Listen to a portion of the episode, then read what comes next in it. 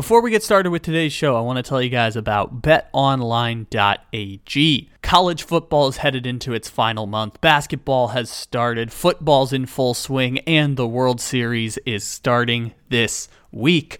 BetOnline has you covered with all of the odds, props, promos, and parlays. And if you use our promo code BLEAV, that's B L E A V, you can get a 100% welcome bonus on your first deposit with the link in the description to this episode. BetOnline, where the game starts.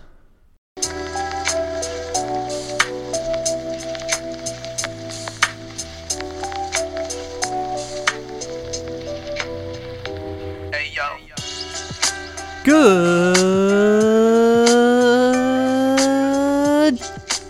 morning, good evening, good afternoon, or good night.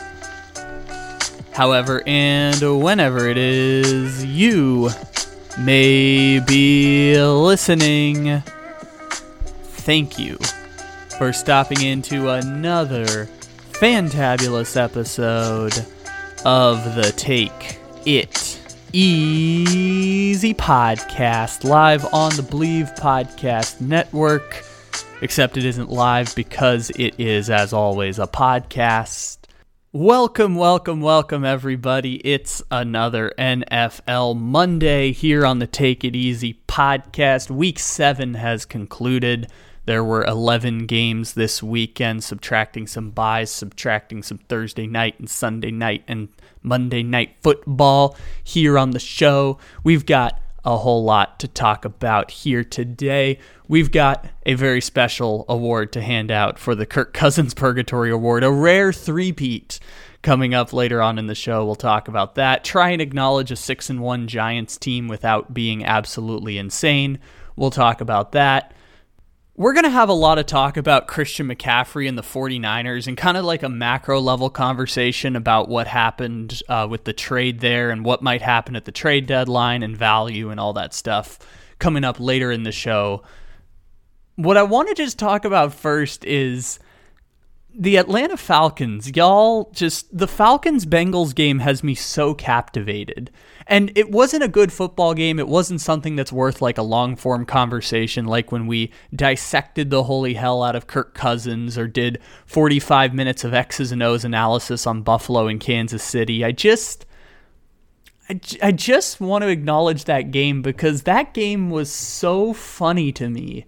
And I'm watching the Bengals just go up and down the field in the first quarter, and the only thing that it reminds me of was a couple of years ago during the pandemic when Tyreek Hill had like 200 yards of offense in the first quarter against Tampa Bay, and they were up like 21 0 and just never looked back after that. That's the only thing that is really reminiscent of what happened in that Falcons and Bengals game because I turned on the red zone and there's seven games going on, and they're not great games on the red zone channel. It's like Detroit and the Cowboys kicking field goals for three quarters before the Cowboys finally put away Detroit like they should have. It was Green Bay and Washington, which wasn't interesting until the end when Aaron Rodgers kind of just absolutely did his very best to have a miraculous comeback, but the entire game was just not interesting. Apparently, Green Bay's defense is just not good this season, which that would have been the thing where I was like, well, Green Bay's offense is going to take a step back, but their defense will still be really good, and that'll mean they'll make the playoffs. Now I'm like, oh, oh, oh, oh, they are, they are, they are struggling, and and it was Tampa and Carolina having zero points between the two teams for the first. What would that be? 28 minutes of that game before Tampa finished with three and Carolina finished with 21 somehow in a. So basically, it was bad football. But as I'm watching the red zone and there's just nothing really going on. Oh, also another one that happened was Colts and Titans having zero offensive touchdowns for two and a half quarters of that game. And so as I'm watching this and I'm getting ready to watch game five between San Diego and Philadelphia in the NLCS, they just keep showing this Bengals game and it's just touchdown, touchdown, 15 yards, 15 yards, touchdown, touchdown, touchdown, Cincinnati. And again, only when Tyreek Hill had 200 yards in the first half against Tampa a couple years ago have I felt the way I felt when a meaningless Falcons and Bengals game just kept showing up on the red zone channel. And so after that amazing, what was it, like a 40 yard touchdown that was uh, Ja'Marr Chase had to break one tackle and go to the end zone right before he got hurt. I'm watching Ja'Marr Chase score this 41 yard touchdown, and it made it 21 nothing. It was, I think, the first play of the second quarter, and it makes it 21 0. And I look up the stats.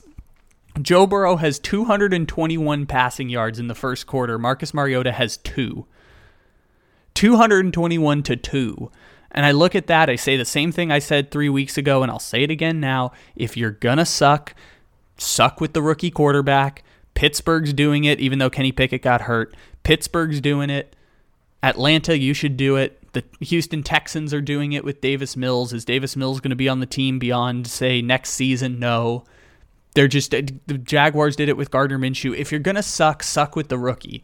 Because y'all 221 yards to two it didn't look as bad at the end because the, the falcons scored a bunch of points in the second quarter man that should have been a 35 point loss and it was amazing to watch the bengals just torch the atlanta defense. So atlanta i need to give my props to you off the bat. I know this is a weird way to kick off an nfl monday. There weren't a lot of great games this week. So Atlanta and Cincinnati, you captivated my attention. Atlanta for kind of the wrong reasons, Cincinnati for the entertainment value of like, oh shit, that's how fun the Bengals offense can look. Now I remember how they made it to the Super Bowl last year. Now I remember how Ja'Marr Chase had more yards of offense than the top four Giants receivers combined. Now I remember how he put up 300 yards in a game against Baltimore. Bengals offense can be really, really fun. We just hadn't seen it to start the season because they were using a lot of Joe Mixon. And at one point, Joe Mixon had the second most carries in the sport with the 19th most yards. So it was just a really inefficient way of moving the ball. Burrow had his injury. Uh, obviously, Ja'Marr Chase got hurt in this game. Tee Higgins missed two games with a concussion at least we know the Bengals offense can look really, really fun again. It was a nice little reminder to have that happen on a, on a weekend where four of the seven or eight best teams in the sport all had a bye. And the big storyline, as we're about to talk about, was Christian McCaffrey and the 49ers.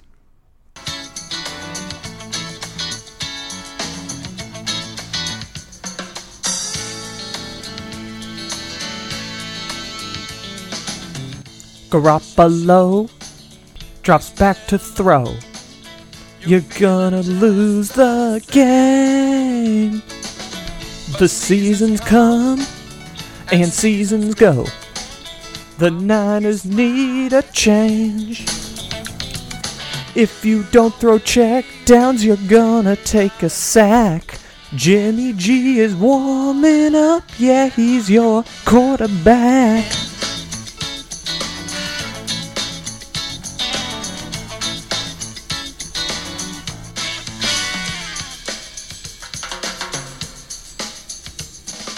No, don't throw it. Interceptions drive us all insane. Phones are calling. Ron Rivera wants to make a trade. If a rookie QB isn't in your plans, just call San Francisco up. They got your quarterback.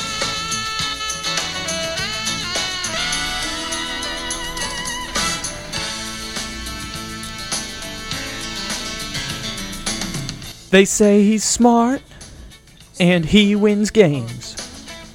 That don't mean a thing. If since week one Trey Lance had played, the 49ers would have had a ring. If your team's rebuilding, talent's what you lack. Trade two picks for Jimmy G. Now he's your quarterback.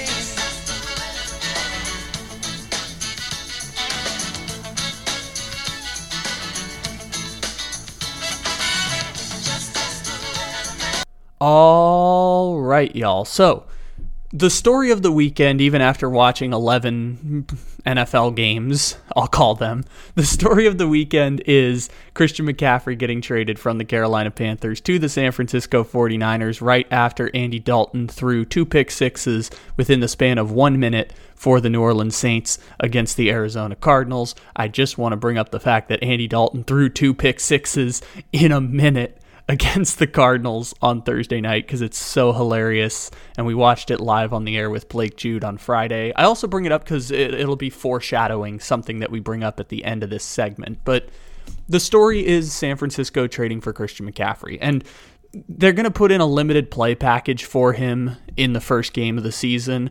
I'm recording this right now, literally as the game is about to kick off. Kansas City gets the ball, so McCaffrey doesn't have it right now. And if you're hearing this, it means that nothing really interesting happened in the Kansas City San Francisco game. If the game was wild or Christian McCaffrey has a breakout performance that requires X's and O's analysis, you're not even going to hear this part of the segment.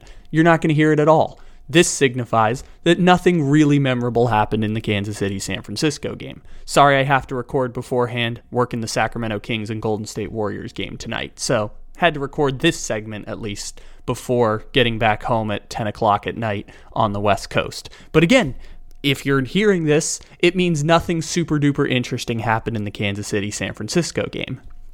What I want to talk about with Christian McCaffrey is kind of the broader macro level conversation about the NFL. Because if you heard our show on Friday, we had like a 15 minute reaction to the Christian McCaffrey trade. There's another 15 minute Christian McCaffrey reaction over with me and Juju on YouTube. The link to that's in the description of this episode.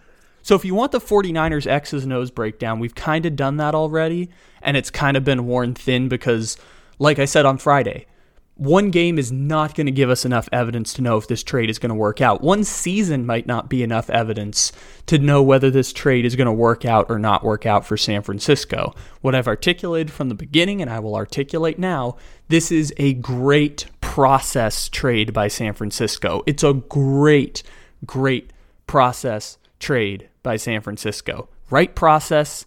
We'll see what the results turn out to be. There's been a couple of these the past couple years that I will also say great process, not great results. When the Tennessee Titans traded for Julio Jones, and we spent three weeks because it was the middle of the dead period in the NFL. And it was the moment I realized maybe I care too much about football when I'm spending three weeks following what's going to happen with Julio Jones when the Titans traded a second round pick and a fifth round pick for Julio Jones, and he ended up having, I think, either zero or one touchdowns, and he was hurt for eight of the games during the season, and the Titans ended up cutting him at the end of the year, and then Julio went to sign with Tampa, where he's been mostly hurt the entire season. Like, that's just a classic case of great process, bad results. The Titans don't regret making that trade. They just moved on, made a mistake, and then they ended up giving up a fourth round pick for Bobby Trees from the Los Angeles Rams and trading A.J. Brown and flipping it into uh, Treylon Burks and a few draft picks. Classic case of bad process. I'm sorry, g- great process, bad results. The Denver Broncos trade for Russell Wilson. Again, the, I don't know whether or not this is a failure or not yet for Russell Wilson. The beauty of being Russell Wilson is that he's going to get three years to work through this, and Nathaniel Hackett's going to get fired, which means they're going to bring in a new offensive play caller at the end of the season. They're, Russell Wilson's going to have a chance to work through this. And by the way, I'll also articulate I said at the beginning, there is no way it could possibly be worse than what Denver has done the last five years.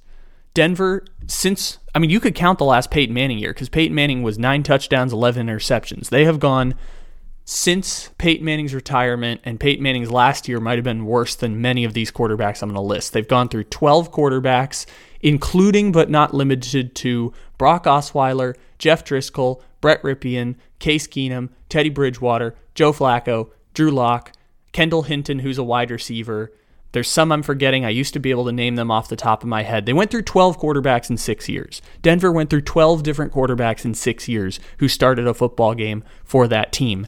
And it was the worst quarterback situation in the NFL. And we talked about this with uh, Blake Jude on Friday. Denver has the 29th ranked offense in the league according to DVOA, and they have the number two ranked defense in the NFL. What does that sound like? It sounds like the last seven years of Broncos football. So I don't think the Russell Wilson trade was a failure. It was great process, so far mixed results. But again, we're going to need a larger sample size to determine that. And now, you know, Brett Rypien's going to be playing quarterback for the Broncos for the next couple weeks or few weeks because of Russell Wilson's hamstring or lat or whatever his injury is that is getting crushed on the internet because everyone's like giving him the Russell Westbrook treatment. Actually, someone I know confused Russell Westbrook with Russell Wilson the other day. They're just giving him the same treatment on the internet that Russell Westbrook's getting. So again, we're going to need a larger sample size and a new head coach to evaluate just how successful or of a failure Russell Wilson's situation is. But it's a classic case of great process, bad results. Christian McCaffrey trade, great process. We'll see what the results end up turning out to be. And that the, that's what we've talked about already with the idea of process and results. What I wanted to talk about additionally to this trade is kind of the macro level conversation about value within the NFL. Because ultimately, if you want to strip away all nuance and you want to strip away all context, essentially the team that wins the Super Bowl is the team that finds the most value operating within the same financial constructs. And I know not all the financial constructs are the same, but theoretically, everyone is working under the same salary cap in the NFL. Now, that's not exactly how it works within the NFL because of all the layers and nuance and gray area that comes with the NFL um, cap situation and restructuring contracts and all sorts of stuff like that. So I know that's not exactly how this works. Theoretically, we could operate from that gray area if we're, or we could operate without the gray area and just say theoretically the team that finds the most value wins. It's not super important, but basically the team that finds the most value ends up winning. And the value that fluctuates dramatically year to year and sometimes era to era is the value of draft picks. Everyone is trying to find value in draft picks because it is such an imprecise science that if you get it correct, you could find a massive competitive advantage over the other team. And there is no one exact way to evaluate draft picks because it's such an inexact science. Even if I say there's more people covering the NFL draft than there is analysis for the NFL draft, like we so many people are scouting and following prospects that you get a pretty clear consensus about who the best prospects are. And if it's not, you know, exactly correct, it's not like people are dramatically far off. It's not like, you know, when Blake Jude is saying Tariq Woolen should and could be a first round pick, and then he gets picked in the fourth round. It's not like people were like so dramatically off on what Tariq Woolen is. It's like that's not that much of a difference when you really think about it. That's the difference of like two cornerbacks within the draft scale. So, like, for the most part, we know who the top prospects are, and there's so much more that goes into drafting than the drafting itself. Sometimes it's about development, sometimes it's about finding value, sometimes it's just what's available to you at the draft picks that you've been allotted. There's so much more to that science than just drafting itself, but it's also so imprecise that there's so much value teams can find. And San Francisco, I, I, was talking to Juju about this, how San Francisco is this great exception when it comes to drafting. I mean, I was talking about how like teams can't just replenish players through draft picks, like replenish Pro Bowl players with draft picks. And he brought up the point San Francisco does that. San Francisco's only comparison is the Legion of Boom 49ers. I'm sorry, the Legion of Boom Seahawks. Like there there is no comp for what San Francisco has been able to do with their draft picks where they they move down one pick so that the Bears can take Mitchell Trubisky and the pick they flip into that is Fred Warner. There's no explanation for how uh, they can just get the safety. I think it's Al-Shaair they can get a guy in the fourth round, boom, immediately a Pro Bowler. They just keep farting out Pro Bowlers. They get Trent Williams for a third round pick, and he's the best left tackle in the NFL. And his value was Washington misdiagnosed his cancer. And so, because of that, he refuses to play for the franchise and they get him on a discount. He's the greatest left tackle in the NFL. George Kittle being a fifth round pick, Deebo Samuel being a second round pick, getting Brandon Aiyuk in the first round because they just flipped draft picks um, they ended up trading up that year. It was their own draft pick, but they basically flipped Emmanuel Sanders, let Emmanuel Sanders go, replace him with Brandon Aiyuk. They had an all pro in DeForest Buckner, flipped him for Javon Kinlaw. Now, that one hasn't worked out great. It's not like it was terrible. It, it wasn't terrible logic because if they had just traded Arik Armstead instead of DeForest Buckner, would have been a genius trade. Like San Francisco is this great exception. No other team has been able to do what San Francisco has been able to do over the last four to five years, which is be a championship elite, be an elite championship team without having a quarterback. No one has been able to do that since the Legion of Boom Seahawks. Consistently be a team at the top of the league. Like the Eagles won a Super Bowl with a similar strategy of, hey, we just kept hitting on draft picks and hitting on offensive linemen, and we could just put in any quarterback and we'll win the Super Bowl. As long as Nick Foles has like one of the greatest three game stretches ever, but Nick Foles had that because they had the best offensive line in the NFL and maybe the best offensive line in NFL history. Like part of Dak Prescott's development is, hey, you have two Hall of Famers on the left side of your offensive line. That's going to help your development dramatically when it comes to becoming an elite quarterback that was picked in the third round. Like value in this sport is so difficult to analyze. And one of the things I've noticed over the past couple years, at least I think I've noticed, I'm not going to say I know for sure. I think I've noticed that because the recent models of success have been draft picks are being overvalued, there's been a market correction to where draft picks are now less valued than they've been before. That a single great player can add value to your team in a way that wasn't recognized before. That everyone was overvaluing draft picks because they wanted to pick the next Justin Jefferson at 22, or the next DeAndre Hopkins at 27, or the next Micah Parsons falling to pick 12, or the next Derrick Henry in the second round, or Jonathan Taylor in the second round. Everyone wanted to find that guy, and so they overvalued what draft picks were because of how important the cost minimized player at that position was. And the last few years, we've seen this market correction, possibly as salaries go up, but possibly as teams recognize that a singular player might be getting overvalued. And draft picks are less valuable than they were before compared to, say, trading a first round pick, a second round pick, and other day three picks for Tyreek Hill. That might be more valuable to the Miami Dolphins than having those picks go to whatever else because you already have someone else developing your player for you. You could point to the Russell Wilson trade, you could point to the Von Miller trade, and the Von Miller trade is the one that I think changes the math quite a bit when we're coming up on this year. You could point to the Jalen Ramsey trade and what the Los Angeles Rams have done.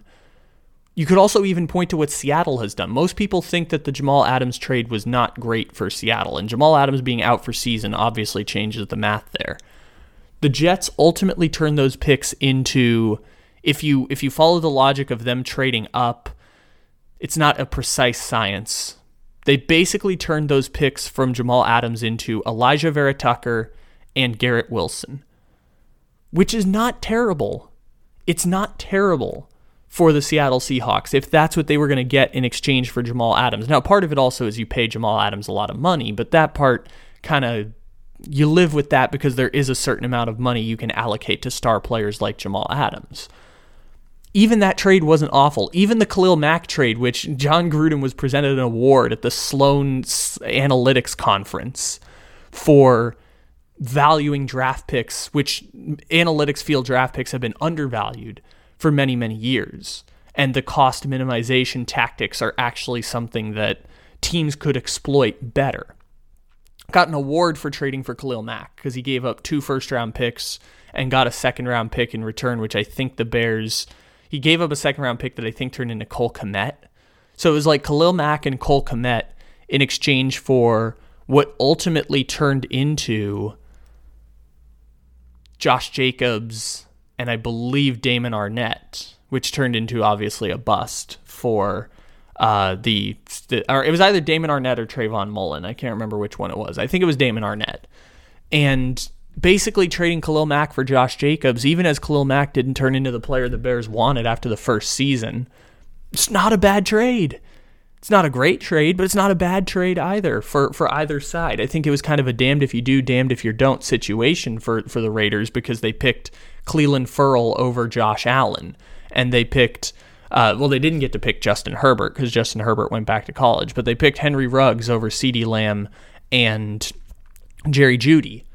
it was kind of a damned if you do, damned if you don't situation for both parties, but that trade didn't turn out to be awful. And so, where teams are looking at this last year is like, hey, we'll give up three first round picks for Russell Wilson. We'll give up a first and a second for Davante Adams. We'll give up a first and a second for Tyreek Hill.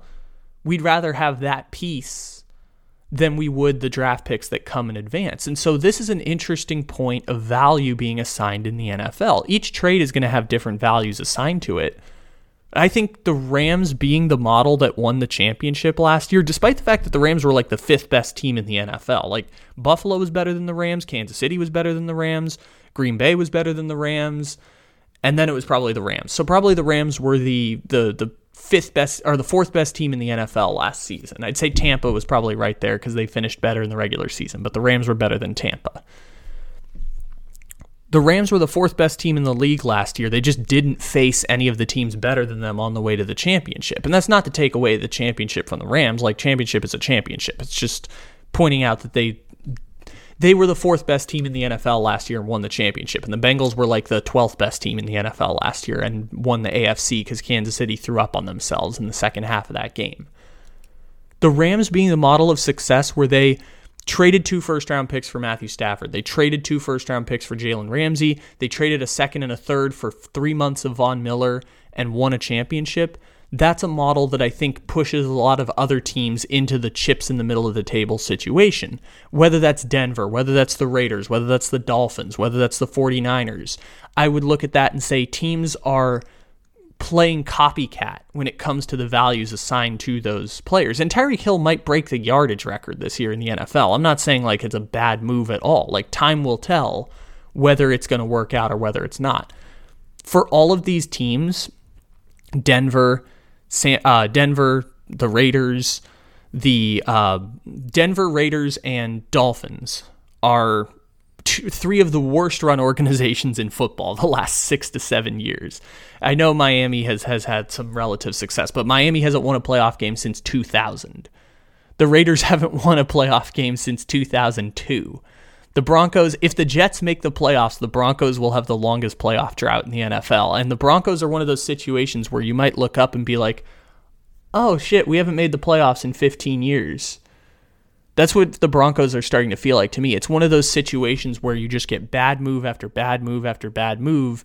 And one day you're looking up and you're like, huh, it's been 15 years since we won a playoff game. It's what happened to the New York Giants. New York Giants won a Super Bowl in 2012. They spent all that money on big time free agents, and Ben McAdoo made the playoffs in his first year.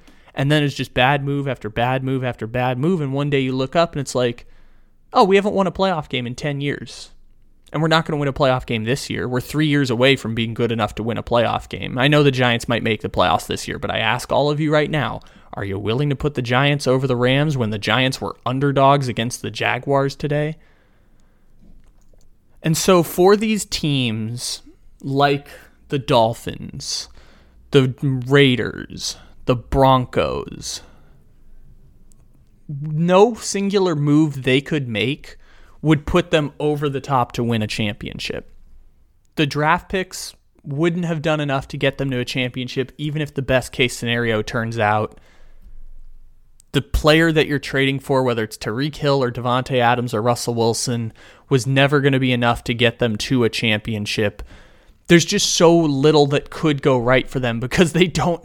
For Denver's case, they play in a division with Patrick Mahomes for the Raiders' case, they play in a division with Patrick Mahomes and Andy Reid. And in the Dolphins' case, they play in a division with Josh Allen. There was nothing they could do that would singularly turn the corner for them because their teams weren't good enough to compete in those positions in the first place. But it's just the way that we value draft picks. So the thing that I thought was interesting about this and bring it back to the 49ers, Christian McCaffrey is not going to be the singular move that wins them a championship. And at the same time, they are from my vantage point, doing the right thing in trading for Christian McCaffrey because you're going to get three years of that running back, even if it's not the best running back in the NFL anymore. It is a former All Pro player, current probable Pro Bowl player in the NFC at least. If three running backs make the Pro Bowl in the NFC, I'm going to assume that it's going to be him and Dalvin Cook and Saquon Barkley. So, probable Pro Bowler in the NFC. And you're looking at that team and you're saying, and I could say, that team is one of the best teams in the NFC. I'm going to say second best because them and the Eagles are kind of in the same camp right now. Them and the Eagles are the two best teams in the NFC. That was already the case before they got Christian McCaffrey. So that trade is great process because you're working within the margins. And it's a different explanation than what I had for the Broncos, Raiders, and Dolphins ones, which are just the three most recent examples we could point to. We could point to what the Rams did with Von Miller also. This trade for McCaffrey is similar to the Rams trade for Von Miller, which is the Los Angeles Rams were already one of the five best teams in the NFL before trading for Von Miller. What adding Von Miller did was help them within the margins of trying to compete with the best of the best teams in the sport. Now, ultimately, the hardest team they had to face on the way to the championship was Tampa Bay. And they should have beat Tampa Bay by 30 points before they threw up on themselves and gave that game back. So, Tampa was the hardest team they had to play in that stretch. So, it's not like they ended up having to face Buffalo, Kansas City, or Green Bay in the playoffs maybe if they do, the results change. I mean, hell, even if the uh, what's his name, uh, Jaquiski Tartt drops that inter doesn't drop the interception for San Francisco, the Rams might lose anyways.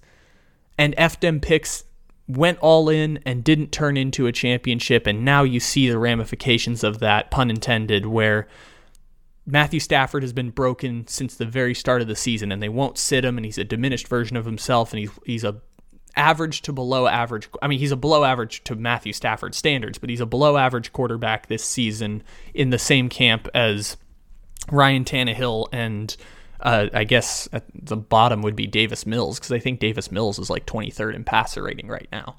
And you look at what's happened with the Rams and the fact that we're talking about them or the Giants fighting for the last playoff spot in the NFC, which is wild to think about at the start of the season that the Giants and Rams would be dueling it out for the last playoff spot. Like, if they don't win that championship, does it change the results of the Von Miller trade? I would argue great process, bad results. And that's what the 49ers are doing. This is a trade within the margins of we were already one of the best teams in the NFL. Now we are trying to just get a little bit better when we play Philadelphia. We are trying to get a little bit better when we play Kansas City. We're trying to get a little bit better when we play Buffalo and we're trying to get a little bit better when we play the Tampa defense, which, by the way, I think San Francisco is a better team than Tampa, but Tampa's defense is really, really good. And injuries obviously change the math on some of this stuff. And San Francisco hasn't suffered too many injuries that they can't overcome. They've suffered a shit ton of injuries. I also think they're still somehow the second best team in the NFC because they have five Pro Bowlers on offense they have five Pro Bowlers on offense now. They have Trent Williams, who's an All Pro, George Kittle, who's an All Pro, Christian McCaffrey, who's a former All Pro, Deebo Samuel is a Pro Bowler, and Kyle Juszczyk, who's a Pro Bowler. Like they have five Pro Bowlers on offense, and they have five Pro Bowlers on defense, and four of them are still healthy. I mean, I know Nick Bosa is not healthy, healthy, but four, five of them, they have five Pro Bowlers on defense and five Pro Bowlers on offense. It's just ridiculous how much talent the San Francisco 49ers have. And San Francisco is in that case of great process, great results. So, what does that lead to with this? If you're a team like Denver, if you're a team like Miami, if you're a team like the Raiders who made those trades in the offseason, it was a damned if you do, damned if you don't situation. Because without a concerted effort to rebuild, there is very little you can do to compete with Buffalo and Kansas City and Baltimore. There's just there's so little to operate within the margins. And that doesn't mean just give up and go home. Like Denver Broncos could do everything they wanted, but with the organizational instability following Bowlen's death and selling the team, and then new owner syndrome coming in with the Waltons, and they spent all that money on Russell Wilson, which, again, they can get out of the contract after three years, but they spent all that money on Russell Wilson, and the results haven't panned out. They hired a dumb coach. And all of that signifies organizational instability, and there's nothing the Denver Broncos can do to overcome that when they play in a division like the one that they play in with with Kansas City and even behind Kansas City Justin Herbert. But even the Chargers are organizationally incompetent. This year's all about injuries. The last 2 years have not been about, I mean the first year with Herbert it was his rookie year whatever. Like last year was not about organizational instability. This year is about injuries for the Chargers. And Justin Herbert's going to probably, I mean, not probably, he's going to make the playoffs this year. Justin Herbert's going to go three years without having a playoff win, and everyone's going to crap on the Chargers for that part of it. Like, you play in the same division as the best run organization in football with the best quarterback I've ever seen and the greatest offensive coach in the history of the NFL. Kansas City is going to win that division 15 times in 16 years. Been saying it for years, still say it. Kansas City's going to run that division the way that the Patriots ran the AFC East. And if you're the Broncos and Raiders and Chargers, I mean, the Chargers have Justin Herbert, so they're going to always be in it a little bit. But if you're the Broncos and Raiders, do you just lay down and die? No, of course you don't. You do good process trades like getting Davante Adams and Russell Wilson. It's all about value. And there's no amount of value those teams can collect that will be able to compete with what Kansas City and the Chargers have. So you're fighting an incredibly thin margin for wildcard spaces, which, by the way, is the same space the Raiders have been fighting for years. Raiders haven't won a division title in decades. Decades.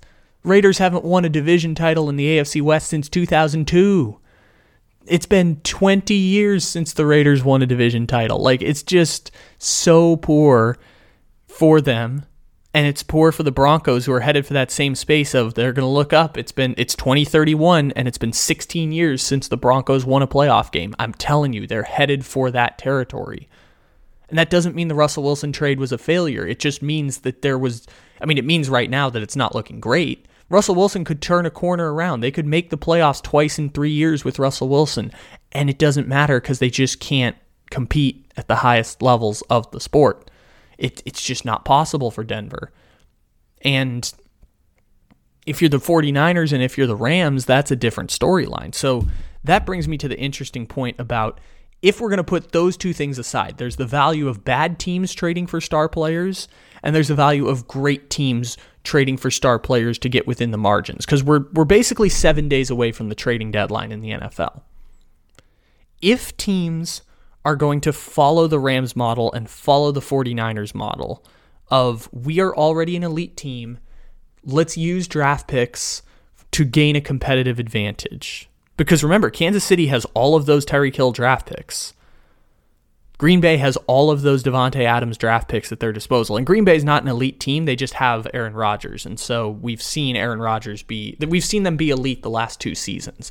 Defense is not great for Green Bay, offense is broken, but we've seen them connected to every wide receiver that's available in the market. Additionally, we didn't talk about this on Friday that the 49ers and Rams had all of these additional draft picks that they could spend because well, I guess we'll start off with because the NFL discriminates in their hiring process against black candidates, brown candidates, women, Asian candidates, because the NFL discriminates in their hiring process, the NFL implemented the policy a couple years ago where if a team hires a black general manager or a black head coach from another team, the previous employer gets two compensatory third round picks.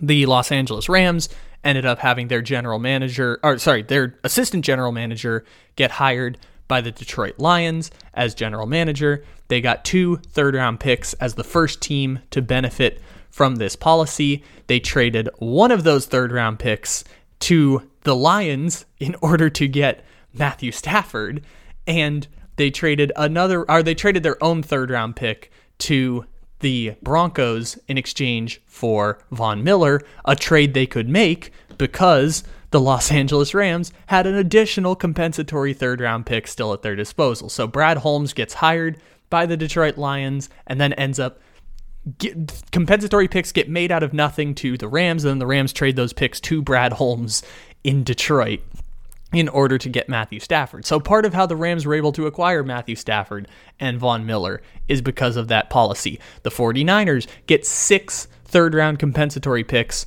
over the next three seasons because Robert Saleh got hired by the Jets, Mike McDaniel got hired by the Dolphins, and uh, their former assistant general manager got hired by Washington. That is how great organizations become even richer because other teams want their candidates to be in their organizations, and regardless of results, they get compensation that serves as a competitive advantage. It's fair because, one, organizations who do really well should be rewarded in that system. And two, stop discriminating against black coaching candidates and brown coaching candidates and Asian coaching candidates and women coaching candidates. Stop discriminating. We don't need to bribe the owners into hiring them. Stop discriminating against them. This is just another way for well run organizations to get a competitive advantage. The point of that is 49ers had all these additional draft picks. Rams have all these additional draft picks. Kansas City has all these additional draft picks. The Green Bay Packers have all these additional draft picks. Buffalo doesn't have additional draft picks. They also have all of their current draft picks because they haven't spent any of them over the years at this point. Those are the great teams in the NFL. Actually, I forgot one more team. The Eagles have the Saints pick at number five. I mean, the Saints right now are pick five, but they have the Saints first round pick next year the Eagles have all of these bonus draft picks because Doug Pederson tanked that last game of the season in 2020, which got them this draft pick that just keeps getting kicked down the road because they, they got the sixth pick instead of the 11 pick. And they then traded down from 6 to 11, I guess 6 to 12. And they got an additional first round pick for that. They got DeVonta Smith instead of Jaylen Waddle. So they basically got an additional first round pick for that tank that one game tank. They got an additional first round pick. And then they took that first round pick this year and just traded back a year so that the Saints could take Trevor Penning last year. So the Eagles still have a bonus first round pick thanks to Doug Pederson. So the Eagles have additional draft compensation. I'm not saying they trade that Saints pick. I'm saying they might trade their own pick or something like that. Eagles have additional draft compensation because they're a well run organization. And I know that's weird to say with Howie Roseman. So if all these teams at the top, Kansas City, Philadelphia, Buffalo, the Rams, the 49ers, I know the Rams are having a bad year, but we're talking about the Rams last year. If all those teams who are the, the four best in the NFL, which I would argue the five best teams in the NFL are Kansas City, Buffalo, Philadelphia, San Francisco, Baltimore, in no particular order, but just you kind of get the gist. If those are the five teams that legitimately expect to win a Super Bowl, then we are talking about all of them having draft compensation and all of them having the ability to make moves within the margins, similar to what Buffalo just, I'm sorry, similar to what San Francisco just did with Christian McCaffrey. So if you are a team who is actively tanking, if you are a team that is, we are shooting for a top pick, our season is over, we are shooting for that top draft pick so we can get a star quarterback and we want to unload players on the roster, similar to how the Jaguars did when they traded Jalen Ramsey. I've said this before. Even if the Jalen Ramsey trade was an all time flop by the Jaguars, the Jaguars got nothing in return for him. It was basically uh, K'Lavon Chaisson and Travis Etienne and a fourth round pick that didn't turn into anything. That's an all time flop. They gave they gave away Jalen Ramsey for free to the Rams. All the Rams had to do was give up the picks and get the cap space to sign Jalen Ramsey. Like they gave away the best corner I've ever seen for nothing. The reason that trade was a success for Jacksonville is because trading away Jalen Ramsey put them in a position to draft Trevor Lawrence. And getting Trevor Lawrence is a golden ticket. The reason the Jamal Adams trade is an even more resounding success for the Jets, even though they only got, roughly speaking, Alijah Vera-Tucker and Garrett Wilson for Jamal Adams is that the New York Jets got Zach Wilson because they traded Jamal Adams. They traded Jamal Adams, and that season they were bad enough to draft Zach Wilson. And Zach Wilson looks like a guy they would at least consider extending. His sample size isn't large enough, but he's a player they would at least consider keeping around for the long haul. Especially because if they beat Brett Rypien today, they'll be five and two, and better than the Miami Dolphins somehow. That's the reason those trades are successes. The reason Carolina is trading Christian McCaffrey is that regardless of what those draft picks turn into for Carolina, they're going to try and get a star quarterback or at the very least Will Anderson. And the other teams that are in that camp are Houston, Chicago, Washington. Those are the tanking teams in the NFL. Those are the teams that are going to have top five picks in some order. Now, the problem here is Carolina was the rare combination of team that's tanking and has cool shit. These other teams are tanking but don't have cool shit. Like Houston is tanking, they have nothing good to offer in a trade. Like Brandin Cooks is worth like a fifth round pick at this point. Like and that's the best trade chip they have. They they don't have shit available to trade. Chicago, Roquan Smith, you could make an argument is the one case of a guy who's worth it, but I don't think any of these teams are, are any of these elite teams are trading for Roquan Smith. I could be wrong. I don't think any of these elite teams are trading all their picks for Roquan Smith. I think if a team's going to mess around and do something like that, it's probably going to be a team in the middle who has lots of cap space and wants to, like the Jets. The Jets could totally do that with Roquan Smith. They've got some bonus draft picks left over. They could totally do that with Roquan Smith. I don't think it's going to be a team like uh, Kansas City or Buffalo or Philadelphia, maybe Philadelphia, but I don't think it's going to be any of those teams that make that move. None of those teams have cool shit. They're going to be at the top of the draft. None of them have anything good to offer.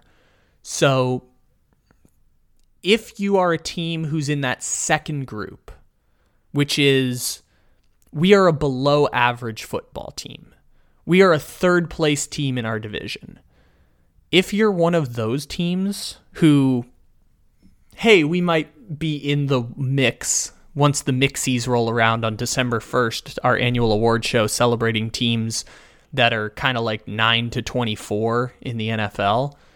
We're just hanging around in the mix. If you're hanging around in the mix, this is your chance to capitalize because those teams that I think of being in the mix, they've got some cool shit. It might not be as cool as Christian McCaffrey. It doesn't need to be as cool as Christian McCaffrey to trade your cool shit. Here's some of the teams I'm thinking about here Tennessee, well documented before. Tennessee, you've got cool shit. Trade your cool shit to a desperate team. The Rams might do it. Rams might trade for Derrick Henry. We've talked about that multiple times on the podcast. They might be stu- they might do it. They might do it. And they get two years of Derrick Henry. The Bills might do it.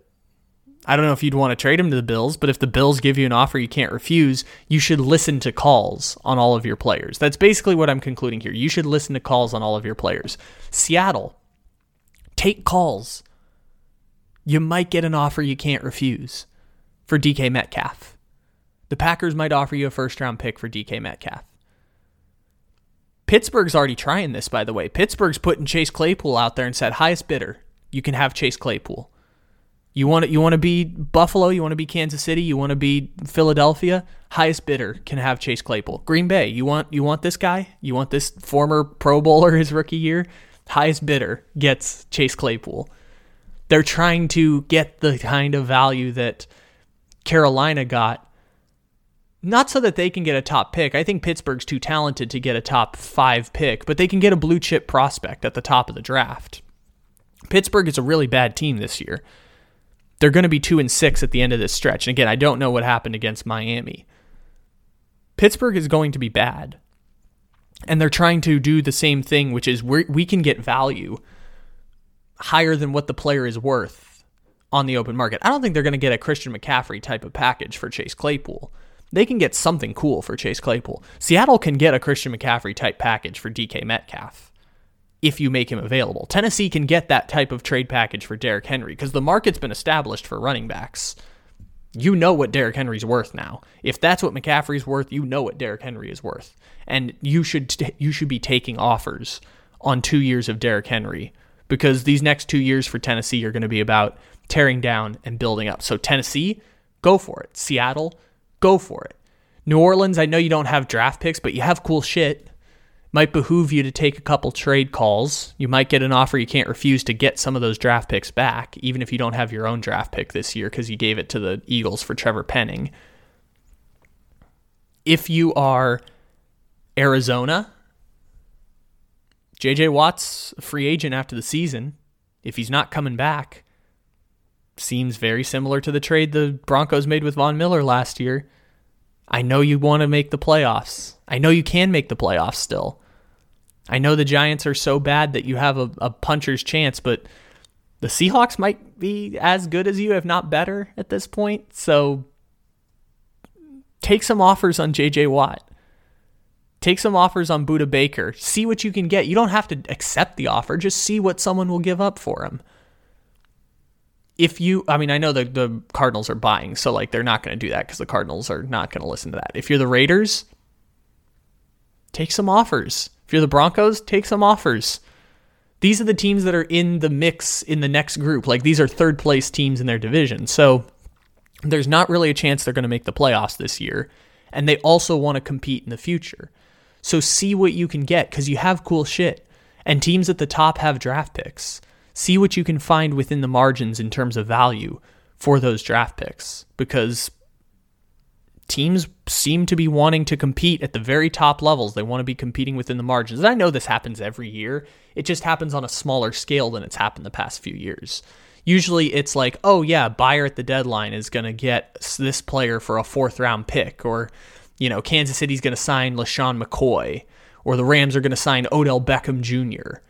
Like it usually operates on a smaller scale. This and there's only so many talented players to go around. There's only so many Christian McCaffreys that exist in the league if you're a team like Tennessee, you have a Christian McCaffrey type player. If you're Seattle, you have a Christian McCaffrey type player. If you're Arizona, you have a Von Miller caliber player in JJ Watt available on your team.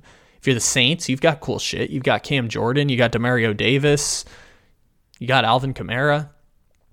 You got some cool shit on your team. See what someone will take for it. You don't have to make a trade, just see if you can get an offer you can't refuse there are talented players on other teams that could help these that, that teams at the top could be motivated to trade for to get value within the margins. I'm not saying that it will make them championship good, like I said at the beginning. Great process.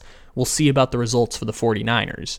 It will get teams within the margins closer to winning. And this has always been the case. It's just now that you've seen, now that the trends have shifted in the other direction in terms of the value of draft picks, they might be undervalued. And if they're going to be undervalued, you have an opportunity to get some picks for players from teams that are okay overspending because it's about not making themselves championship good like or it's not a get rich quick situation like Russell Wilson trading to the Broncos, Davante Adams, Tyreek Hill. It's not like that for teams that are far away from being contenders. It is teams already at the top with lots of draft picks trying to get better than each other within the margins. And if you have that market available and teams are motivated like San Francisco to trade for Christian McCaffrey, you can make something out of that. If you are one of these teams that just has to acknowledge we're okay selling because ultimately we could be a better team for it. Not just this year, but beyond this year.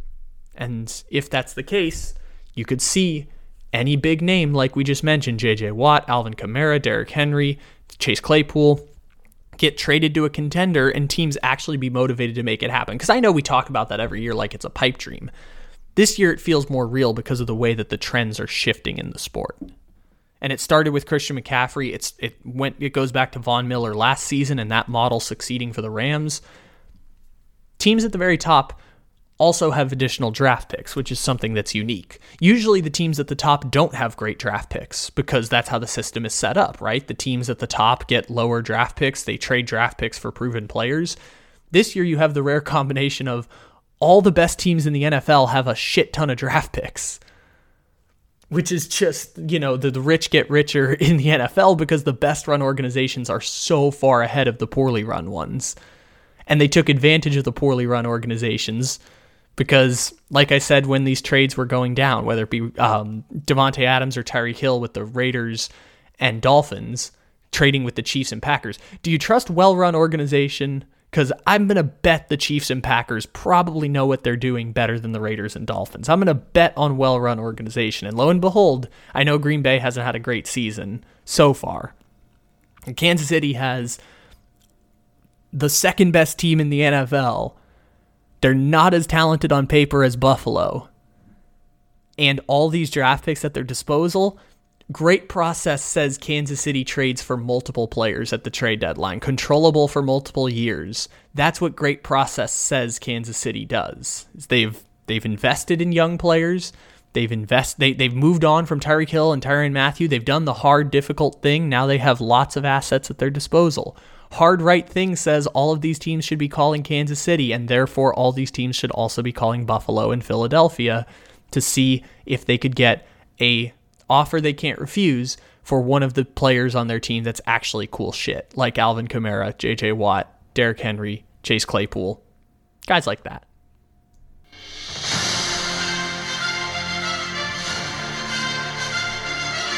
All right, everybody. It is time for our week seven Philip Rivers Memorial Kirk Cousins Purgatory Award. For those who are new to the show, the Philip Rivers Memorial Kirk Cousins Purgatory Award is bestowed every week to the quarterback who found themselves in Kirk Cousins Purgatory, which is down six, no timeouts, one minute to play, and needing to drive the length of the field. And we have, for the first time since Kirk Cousins last season when he won five awards in six weeks, we have a three-peat on the Kirk Cousins Purgatory Award and a true Kirk Cousins Purgatory this week. It was exactly down six points, a minute and two seconds to play, starting at the 25 yard line, and no timeouts. We had an exact Kirk Cousins Purgatory this week, and it belongs to one Trevor Lawrence. For the third consecutive week, Trevor Lawrence has won the Kirk Cousins Purgatory Award. It was a magnificent drive, too. He took a sack, but there was a hold on the defense. He threw the game ending interception, but there was a hands to the face on the defense. He threw two incompletions, then had a big completion. They spiked the ball. Last play of the game needed to go 20 yards. He threw it short of the end zone to Christian Kirk, and Christian Kirk tried to barrel his way into the end zone and ended up about a yard and a half short of completing the Jacksonville Jaguars Kirk Cousins Purgatory win. But remember, Kirk Cousins Purgatory is not about whether you win or lose, it's more about the process of always being down six, no timeouts, length of the field to go, and one minute to play. As Philip Rivers spent 15 years of his career doing after LaDainian Tomlinson left, and as Kirk Cousins has done every year for about 10 years in some capacity. Again, Kirk Cousins has, uh, going into this season, a 59 59 and 1 career record. The, the Vikings are 5 and 1 this year, and I'm sure that won't even itself out as the season goes along. So, congratulations to Trevor Lawrence. It's the first three-peat in Kirk Cousins' purgatory. Are the New York Giants going to make the playoffs? Probably. Are we prepared to talk about it? Probably not. They just have to go three and what now? God. The, the New York Giants were underdogs this week against the Jaguars. I still attest the New York Giants are a little bit better than Jacksonville. The New York Giants are not significantly better than Jacksonville.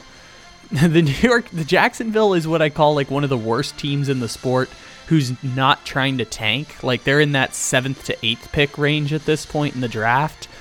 Y'all, the Giants are like there's like seven teams that should be better than the Giants this year, and the Giants are six and one. I will say this week, Daniel Jones Daniel Jones actually played really well. So I will give Daniel Jones his props. He did play pretty good in this game. He had 200 yards, 65% completion percentage. Daniel Jones had 100 rushing yards on the game, too. He actually did have a pretty good game for the Giants, even if the Giants only finished with 20 points. And uh, a good game for Daniel Jones consists of like just not being abjectly terrible and checking down and doing all the things that uh, backup level quarterbacks do, which is what Daniel Jones is. But the Giants are six and one anyways because offense around the league is down this season, and the New York Giants are taking advantage of that by running the football. And I think they have like the 13th ranked offense in the league this year. So good on the New York Giants. Uh, congratulations on starting six and one and winning all of your one possession games and being this year's version of the Pittsburgh Steelers. I commend you for your efforts, and it's going to be really funny if the Giants make the playoffs over the Rams because the Giants are like the 12th worst team in the NFL, which again is is in the mix. They just happen to be six and one instead of at the bare minimum five and two like the Jets, because there's no reason Baltimore should have thrown that game up last week to the Giants and they had all those turnovers, and there's no reason that the Titans should have lost that week one game to the Giants. The Giants are just again, we're not prepared to talk about it, but I will say I did actually watch a significant amount of Giants football for the first time this week, and I have to say Daniel Jones did look okay at football, at least better than I remember him when I last seriously paid attention to the Giants in week six of last season. And now it's week seven of this season. I finally decided to watch the Giants again, and Daniel Jones actually played kind of good. So, so props to you, Daniel Jones, for a, an excellent performance. Ladies and gentlemen, thank you for stopping in here to the Take It Easy podcast here on an NFL Monday. Make sure to follow, download, leave a five star review, do all that great stuff to help support our channel and our show. Um, thanks for stopping in, everybody. And as always, take it easy. We'll talk to you again tomorrow, probably with some baseball.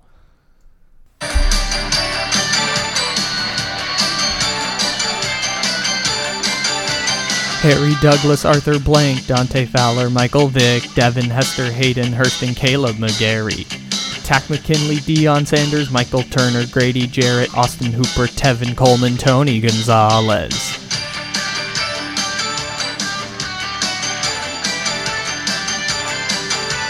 Warrick Dunn, Brent Grimes, Kyle Pitts, Des Trufant, Leftwich, Julio, Mascot has creepy eyes, Darren Holland, KZ, Maddie won an MVP, AJ Terrell, Duron Harmon, Russell Gage, Vic Beasley. We're the Atlanta Falcons.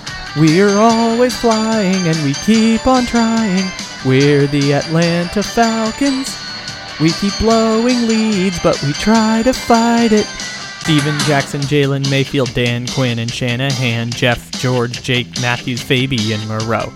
Mike Davis, Ito Smith, Devonta Freeman's Pro Bowl, Jock Keys, Rodgers, Asante Samuel, Young Wade, Dean Pease, Mike Smith had a winning team, Henry Crockett, Petrino, Calvin Ridley, Jaeden Graham, Deion Jones, Tajae Sharpe, Cordero is a running back, Chris Lindstrom, DeAngelo Hall, some dude named Zacchaeus. We're the Atlanta Falcons. We're always flying and we keep on trying. We're the Atlanta Falcons. We keep blowing leads, but we try and fight it. Dirty Bird, bring it back. Roddy White and Alex Mack, Alford, Luke McCown, Super Bowl prostitutes, Justin Hardy, Matt Schaub, Atlanta Braves, baseball beat with an onside kick. Dirk Koetter's an idiot. Corey Peters, Richie Grant, Chris Chandler, Paul Warlow, Lee Smith, Jay Brown, Super Bowl's a no-go, Sanu, Brooks, Reed, Mike Pennell, Matt Hennessy, Dwight Freeney, Toy Lolo, don't score that ball, Todd Gurley. We're the Atlanta Falcons. We're always flying and we keep on trying. We're the Atlanta Falcons. We keep blowing leads and we try to fight it.